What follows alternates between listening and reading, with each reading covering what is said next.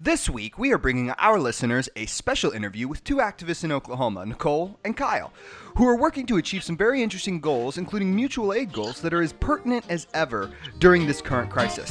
Many months has come and gone since Red I Star over wandered Oklahoma, from Oklahoma's uh, most Republican Oklahoma podcast. hills where I was born. Yet I keep doing crime. Many a page of life gonna be my turned, man? many a lesson I Doing have sexism. learned. Well, I feel like in those hills I still belong. We be doing crime. Way down There are yonder revisionists and there are Indian reactionaries. rides We just can't make it a which pursuit thing about them. Hills where I was born. This is Red Star over Oklahoma, uh, Oklahoma's Now we're down yonder in the. Indian Nation. The cowboy's life is my occupation in those Oklahoma hills where I was born. So, uh, guys, uh, just uh, kind of introduce us to your organization and kind of tell us what you do. We are with the Tulsa chapter of the Socialist Rifle Association, the SRA, um, which is a national organization of over 3,000 members now. We are working on a distribution project for pretty much anyone in Tulsa, first come, first serve, who is struggling as a result of the pandemic currently. Uh, mutual aid and community outreach, community building are important to not just those of us locally, like in the Tulsa chapter, but to the SRA as a national organization. We're definitely not the first chapter to set up a mutual aid project, especially in response to COVID. Um, but we are definitely making steps to get as big of a project going as we are still realistically able to handle um, in the attempts to actually build dual power and build power outside of the system during this moment when the system is showing itself to be very, very weak. So, just Hey, this is Kyle. Uh, So- so just just just for my own uh, you know my edification tell me what you guys mean when you say mutual aid Um, you want to do the Kropotkin quote? I, it's on my phone that we're using to have this Okay. interview. Anyway, um, mutual aid is basically the mutual bill fundamentally on someone having something, having resources, you know, being a have that is choosing to, you know, act magnanimously and distribute these things that ultimately they still have. Um, mutual aid is around the acknowledgement that most of us are struggling together and most of us have skills, resources, whatever, that whenever it's combined with other people's skills and resources, you're actually able to achieve something, you know, that's greater than the sum of its parts. Mutual aid is the acknowledgement that we are all interconnected, and that applies across like every facet of our life, and that we work best whenever we work together to help each other. Yeah, basically, mutual aid, a factor of evolution by Kropotkin is kind of where all this is coming from. And, like, kind of as the title says, a factor of evolution, we believe in this idea because the community is coming together, working together with people who maybe never really like interacted with each other before. Uh, it's the best way to make your community stronger, and it's how you can face down any threat, and while bettering the lives of everybody around you at the same time. so this is kind of like the idea you know we've all seen the uh, kind of goofy meme of like all right i've got a hulu you've got hbo go you've got netflix and so together we're one cable package and this is kind of the same same same general idea except applied to um, you know, medical devices and uh, weed whackers and uh, food and cooking utensils and, and, and, and that kind of stuff, right? Yeah, Exactly. that's uh, probably the most common like example or story or whatever that people will throw out whenever they're explaining mutual aid is the stone soup story that one person had a stone and that was it but he was hungry. And so he went around to all the people in the village and was like well do you have something for you know do you have some soup? They were like no I, I have an onion i have a potato i have water i have the bowl. And eventually you come together and you have enough to feed everyone because everyone has you know contributed what they have um the the cable package is a funny definitely more modern interpretation of that, but it's yeah, it shows that the idea behind it is intuitive and can be understood really across time and space. It's you know just about figuring out, identifying where there is need. well, and I think. And, uh, Go ahead, Kyle. And I think like it's really important because it's it's the easiest way for people to realize they have the actual power in their communities. Um, and it's a very easy way for people to kind of get that initial idea of like, oh, the way our entire like culture and society is structured, it doesn't have to be this way. Yeah. Yeah, I think that's I, I, I, I, you know, so often when I think about this, I, I think about the, um, you know, the, the the the lauded capitalist who says, "Oh, you you you you're a self-made man. You pull yourself up by your bootstraps." And so we build all these little castles where we try and pack them with everything we'd ever need, but that's really excess because our communities already have those things, and our neighbors can, you know. There's no reason for me to buy an espresso machine because there's probably one within 100 feet of me 100 yards of me you know Mm-hmm. but i just can't walk into my neighbor's house and uh, make espresso on their machine Yeah, I've always found that like castle idea hysterical because they don't understand that it takes 500 other people to make one castle actually self-sustainable. Well, what I was gonna say too about the espresso, I think that would have been a funnier follow up. what I was gonna say about the espresso is like, you know, your neighbor's house, true, it might not be a coffee shop, but there's no reason why you shouldn't be like trying to be friendly with your neighbor anyway. like the espresso is like the benefit from establishing a relationship with someone that is going to pay like you know way more than just a cup of espresso and i think i think that's the big part that gets that is missing in the way that we tend to understand what it means to have something in a lot of western cultures. Um, we understand we it's that instant gratification. We want to know that we can have it whenever we want and that there is no one who can like deny that to us which that is wrapped up in the uh, the subtle authoritarianism of, of our system that they definitely try to sweep under the rug but um owning an item is not the entirety of what you're looking at whenever you're talking about like just going out and like getting a cup of espresso i guess is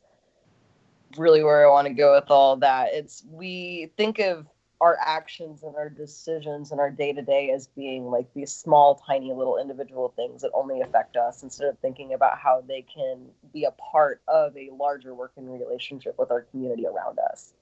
And not just how they can be a part, but how, like, like Kyle was saying, how they're, they're it, it is a requirement that they are already a part, but we need to acknowledge it too, right? Mm-hmm. Yeah, exactly. So make it explicit. Yeah. So talk to me a bit about um, what the SRA is and what kind of you know your history and the most important tenets to your organization are. So the most simple way to you know explain the SRA to people is we say like, oh, we're just the opposite of the NRA because we're the Socialist Rifle Association. That's not entirely true for people who haven't already been, you know, more deeply introduced to politics. Um, that's totally fine explanation. But whereas the NRA focuses a lot on like lobbying, um, they're a gun club that does a lot of lobbying. We are a gun club that does a lot of community outreach. Is basically the way to think about it. Um, we do function as a counterweight to the NRA in that we know the dominant understanding or narrative around gun culture is that it's very reactionary and conservative, very right wing, um, you know, cis white male, etc. But the SRA is a space where anyone should be able to feel comfortable learning about firearms and learning about a gun culture and a gun history that isn't that traditional reactionary conservative kind of gun culture. Um, the single largest aim, or I'd say probably the single most important thing that we really do as an organization is we normalize and de-exotify gun ownership and gun usage amongst these sectors of pol- of amongst like the sectors of political ideology that would maybe be a little averse to it and that's you know the the liberal sector the SRA is a leftist gun club that's primarily focused on firearms training, safety, and education. Um, we're even starting up like a firearm instructor process uh, through the national and other accredited programs and organizations in the United States. Um, sort of the primary goal is providing a safe place for women, uh, women, people of color, uh, LGBTQ people especially, um, just because the sort of the firearm community has that stereotype of being male, conservative, kind of racist. Uh, and so we're trying to prevent or create a safe space for people that are kind of turned off by that stereotype to kind of explore firearms, uh, also in an explicitly leftist like political sphere as well. I think it's really interesting that you you say it like that. Uh, I don't care about talking over Carl. I will do it until the fucking day I die. I will continue to talk over him at his own funeral. Um, I think it's really interesting the way you kind of put that because I think one of the most difficult things about being a leftist in America is that there has been all of this implicit programming that attaches certain attributes to conservative white males and it is only because that they know that those attributes have power and that they have taken them upon themselves. Because when you really look at why you know people of color um, have such a bad uh, uh, uh, relationship with owning firearms and with firearms in general is because they've been so heavily criminalized in their communities to the point where that it feels like it's something that is illegal and that they don't want to be around because it can be bad. And I think that that's very true for a lot of places. And then they build, you know, it's it's it's recursive because then you build these gun clubs and the NRA and these, you know, shoot 'em up shops and around Tulsa and around Oklahoma where, you know, there's Confederate flags everywhere and there's some, you know know, big paunchy guy with a dip in and he's yelling at you because you don't know what kind of ammunition you want. And what I'm kind of hearing you guys say is that, you know, you are to be the, the, the, you know, Bill Nye the science guy of getting everyone involved in guns. um, that's definitely. I just mean, our I just mean in the sense that it opened the door more widely. Our goal is definitely to you know, not so much like normalize guns, um, but just get people to understand that they are not like the scary, terrifying, you know, like a handgun is not a weapon of mass destruction.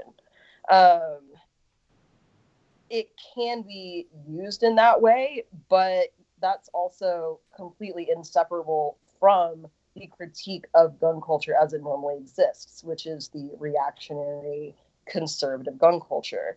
Um, we firmly believe that whenever you properly educate people in a non toxic culture, you do not have the same problems that you have with like what is considered the normal standard gun culture in America, which is, you know, the mass violence, the extremely high rates of you know gun-based homicide, suicide, stuff like that. Um, we we don't believe that guns are the problem. Basically, the way that like you know liberal or like the Democratic Party, the way that their traditional approach tends to be when it comes to firearms and like the gun control question. We firmly believe that the gun culture that exists now has evolved in response to the culture of America, the white supremacists, the sexist, the patriarchal, the capitalist, reactionary. Mm-hmm. Um, and we firmly believe that people who have been on the receiving end of all of those things, marginalized identities all across the board, should be allowed to defend themselves in the very way that they are made to fear for their lives. Um, you know it goes you know for example it's like the whole you know gun control includes the question of like police violence right? Um, minorities uh, racial sexual ethnic minorities tend to have some of you know things tend to go the worst for them a lot of times whenever law enforcement gets involved and a lot of times it's because of the use of firearms ultimately. Uh, that's you know part of what we're talking about whenever we talk about the culture of gun ownership and gun control in America.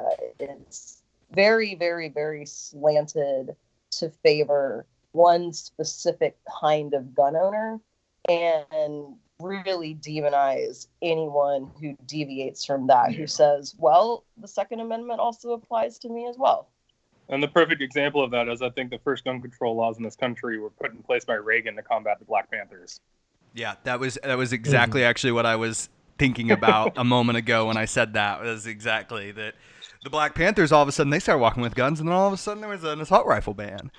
Um, yep. So, uh, you know, uh, what is, so what is SRA doing in uh, both Green Country and Oklahoma? Uh, you know, what what um, what are your current uh, activities that are going on right now? Well, we can't really get together to shoot guns anymore since well, they've canceled all the public events and everything. Um, we normally have a monthly range day that's kind of like our first sure thing. We can get together every month, go de-stress, put a few rounds down range.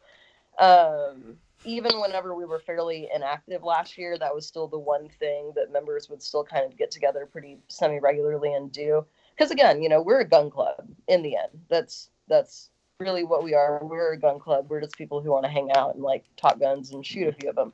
Um, Get better at it. yeah. What we have mainly been focused on though is the mutual aid project, just because we can't really get together to do anything else. Um, but also because it is clearly the most pressing issue at the time or in our current moment. Um, the bulk of all of our organization's focus right now is on ensuring that we can keep this project going for the long term. Um, we don't want to be just kind of like a little, like a one off flash in the pan kind of mutual aid project because there is definitely a chance here to get some really, really, really solid stuff in place and get some really consistent, stable systems going that can benefit our communities and can like create a blueprint of how to do things when other crises inevitably arise you know once once we manage to kind of move past the pandemic moment that we're in um, let me ask we, just let me yeah. ask just really quickly um, you know in developing that's something that's so interesting to me. Uh, long lasting justice in that sense, uh, you know, having perme- permeance uh, or permanence, excuse me. Um, what have kind of been the you know either lessons you've learned or the principles that you're using to guide uh, you guys on how to make something long lasting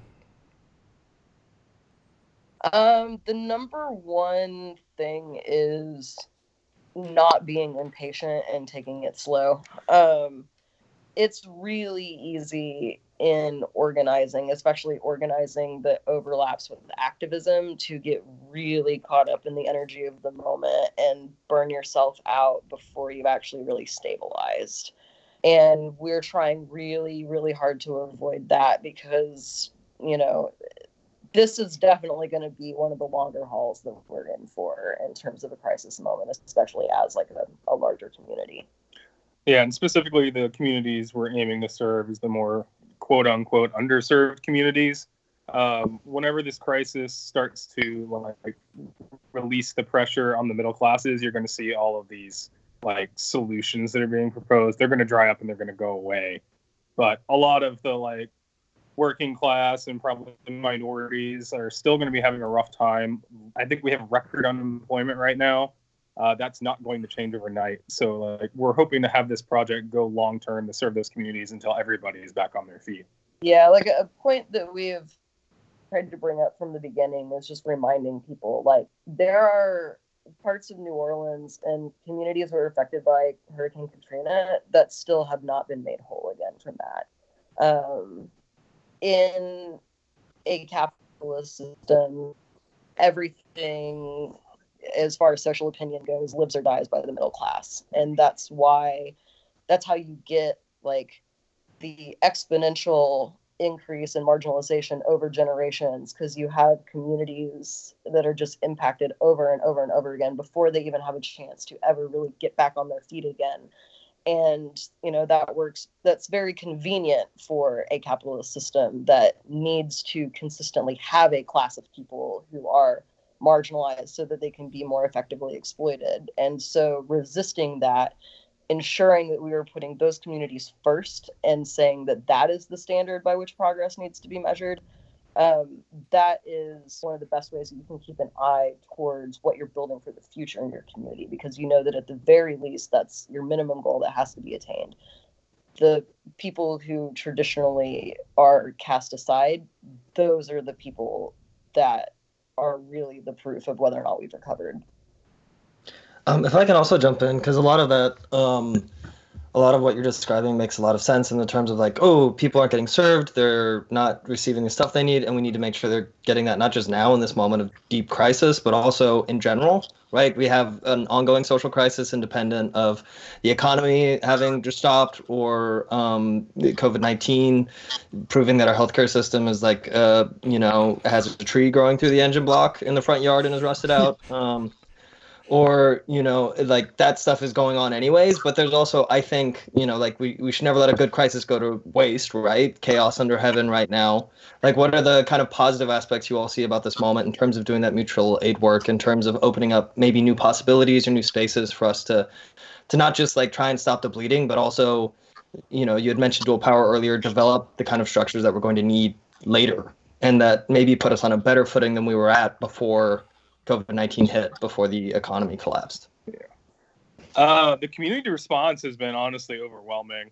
Uh, just people that aren't even necessarily politically aligned or wanting to get involved and help out because they see the necessity of work like this happening and that there is nothing coming from the state, uh, let alone the federal government. Like Wait, this entire Kevin Stitt isn't like working with y'all?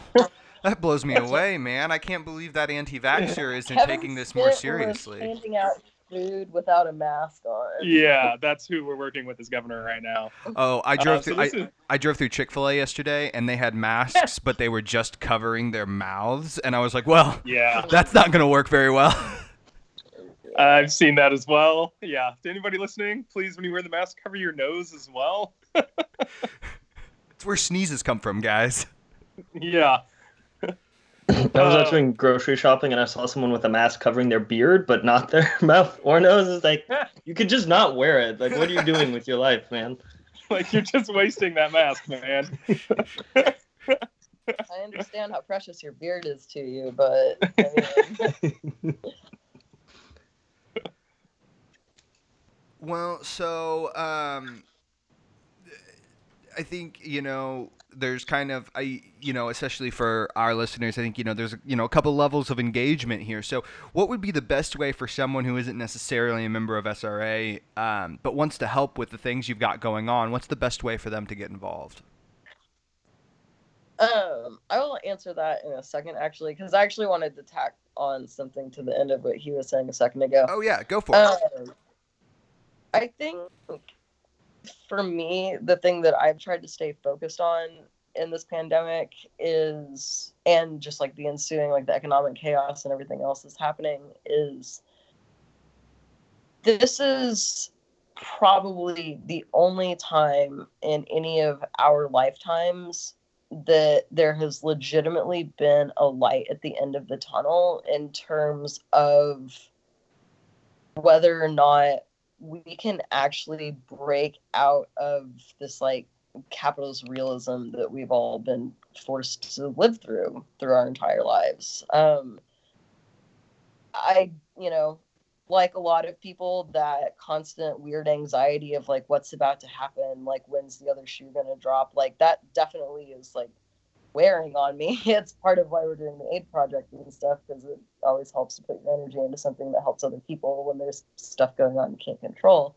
But ultimately, the thing that really keeps me going through all of this is knowing that like we could actually build something and start to free ourselves from all of this like legitimately and it's going to take a lot of work Um, I don't really think that any of us in our lifetime will be able to really kind of like rest on our laurels. But I absolutely think that if we are in a moment in which we can fundamentally change the direction that we're on, the you know, just plummeting towards this capitalist hellscape, I think this is the moment, and we have to not be afraid to seize the wheel. The car is moving really, really fast, but if your odds are straight into the brick wall that you can see, or at least like getting yourself a little bit more road, uh, you know, I feel like that choice is Mhm. pretty obvious.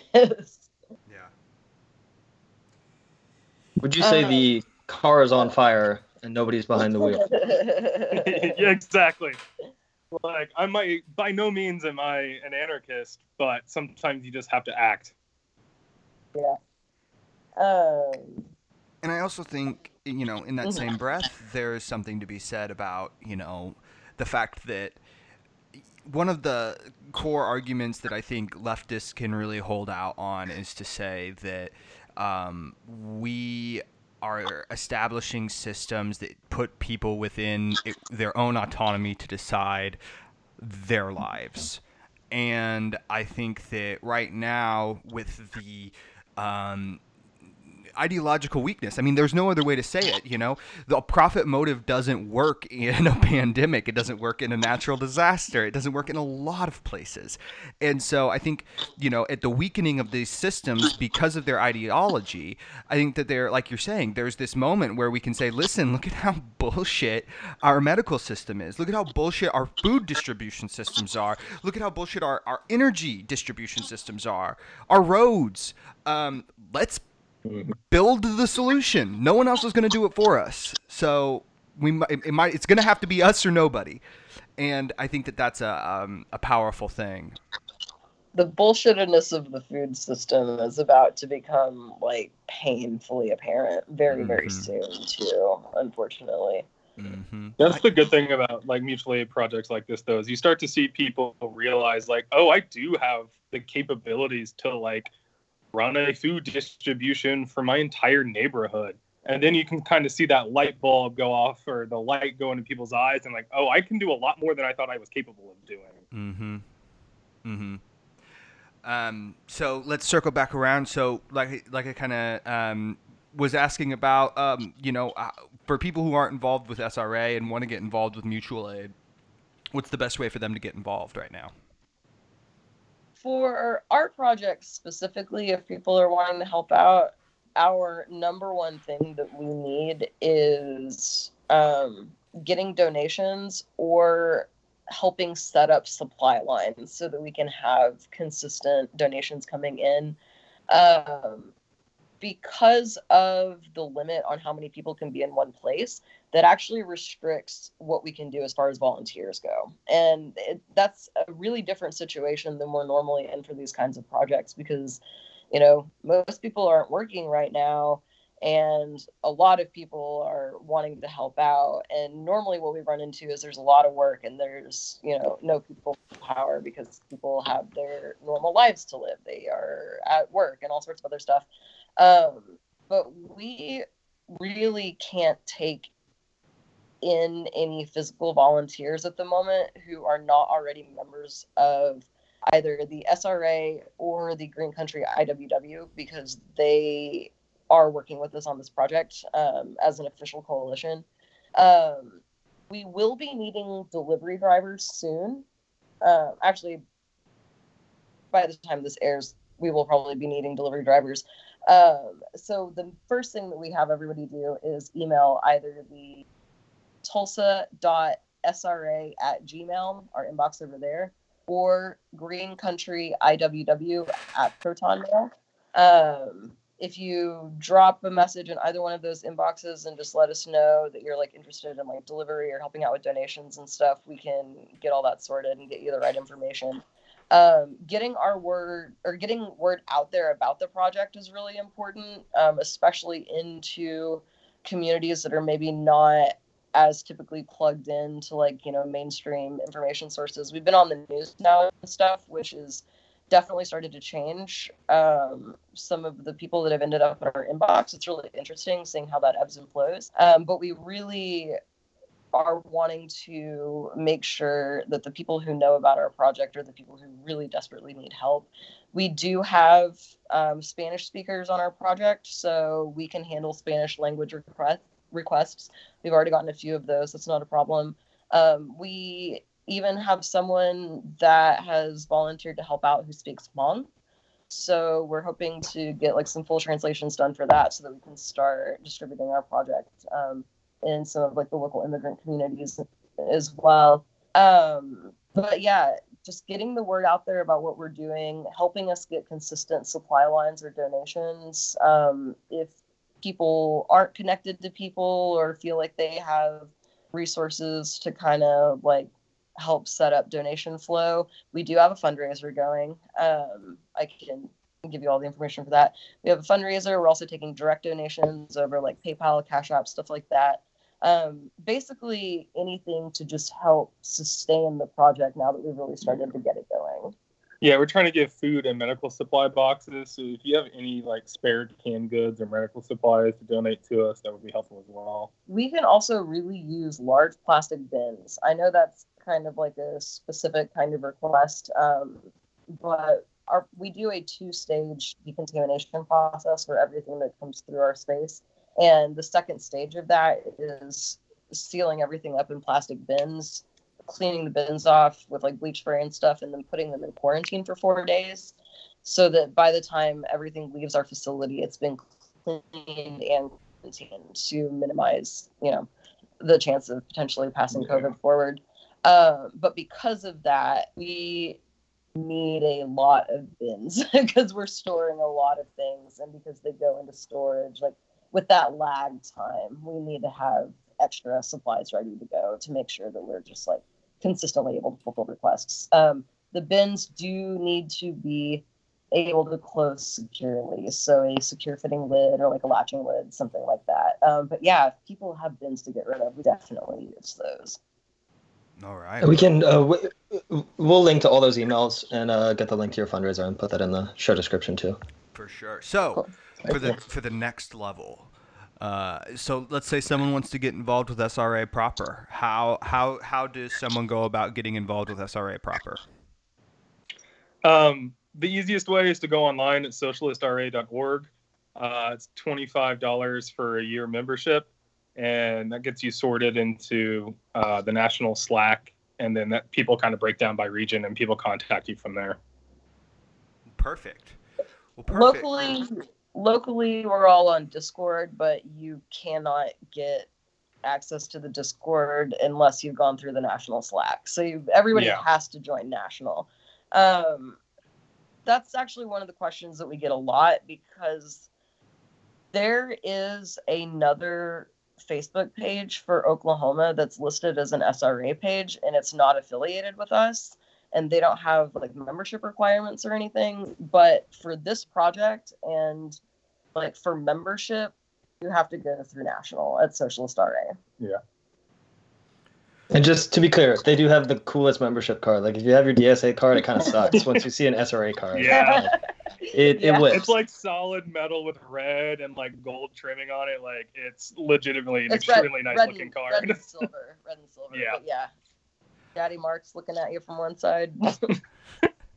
well, all right, guys. Well, is there anything else you'd like to add or any plugs you'd like to make? Um, we want to shout out the Oklahoma Grocery Network really fast. Yeah. Um, that's kind of like a grassroots mutual aid po- uh, project that's just kind of popped up in response to everything. Um, they are really cool and they're also the people who got us set up with our first major donation we got an entire pallet of mixed dry inventory through mm-hmm. them because they didn't they're not a like physical space space setup they do um, they connect people who have resources or who have the ability to go get resources with people who need them or can't leave their home mm-hmm. and so because of that, they were just like, "Hey, we've got a bunch of food, like dry goods, if you all need it for your project." And that was really what we were able to build a lot of what we did off of. They are really awesome people.